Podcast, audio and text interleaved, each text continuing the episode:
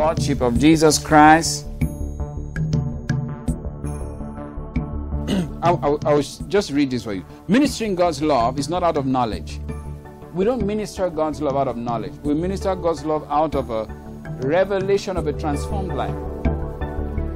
We minister God's love out of revelation of what? The transformed life. And when we say transformed life, the first thing that comes to people's mind is changed life. No. See, people change all the time. People can change from smoking and they get back into smoking. People can change from sexual immorality and they get back into it. People can change from bad habits and they get back into it. Change is not the final indicator of a transformed life. You know what's the final indicator of a transformed life? Consistent commitment to the Word of God.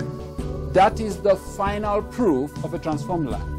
Consistent commitment to the written Word of God. Now, when you have a consistent commitment to the written Word of God, whether it looks working or not, whether people say you are a failure or not, you stay put on God's Word, unmovable, as the Scripture says, established in your mind.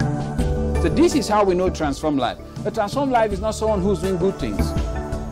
People have been doing good things, but it's consistent commitment to God's Word. That's a transformed life. A transformed life. So consistent commitment to God's Word. So the Lordship of Jesus Christ.